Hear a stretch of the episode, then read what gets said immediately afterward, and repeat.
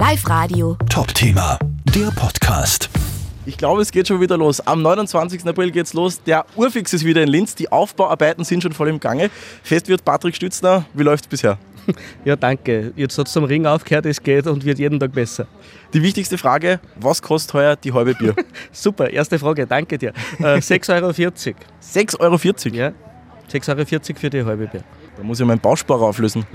Kannst machen, ja, wird aber nicht notwendig sein. Was gibt's heuer Neues am Uferanermarkt? Worauf kann man sich freuen? Also wir haben jetzt zusätzlich äh, zum Festzeit und der Edelweißalm den Bereich dazwischen genützt und haben da einen schönen Garten geschaffen. Es gibt da einen eigenen Linzerbiergarten mit Städtische, wo man Frischluft schnappen kann und sein Bier auch gerne mal im Freien genießen ähm, und ein bisschen mit anderen Leuten reden und dann wieder ins Festzeit gehen oder eine Runde am Uferanermarkt dran.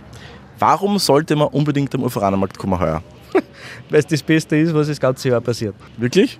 Ja, ist wirklich so. Wir haben vorher über Urlaubsziele geredet und ich habe dir ja erzählt, dass ich gerne auch Urlaub mache, aber am liebsten bin ich am Uferanermarkt, weil das auch tageweise Urlaub ist. Wenn man mal schaut, die Menschen, die Familien, die da einer Zeit verbringen, die selber das Budget definieren, weil du sagst, du löst einen Bausparer auf. Ähm, du kannst ja selber entscheiden, ob du am Uferanermarkt 10 Euro oder 100 Euro ausgibst.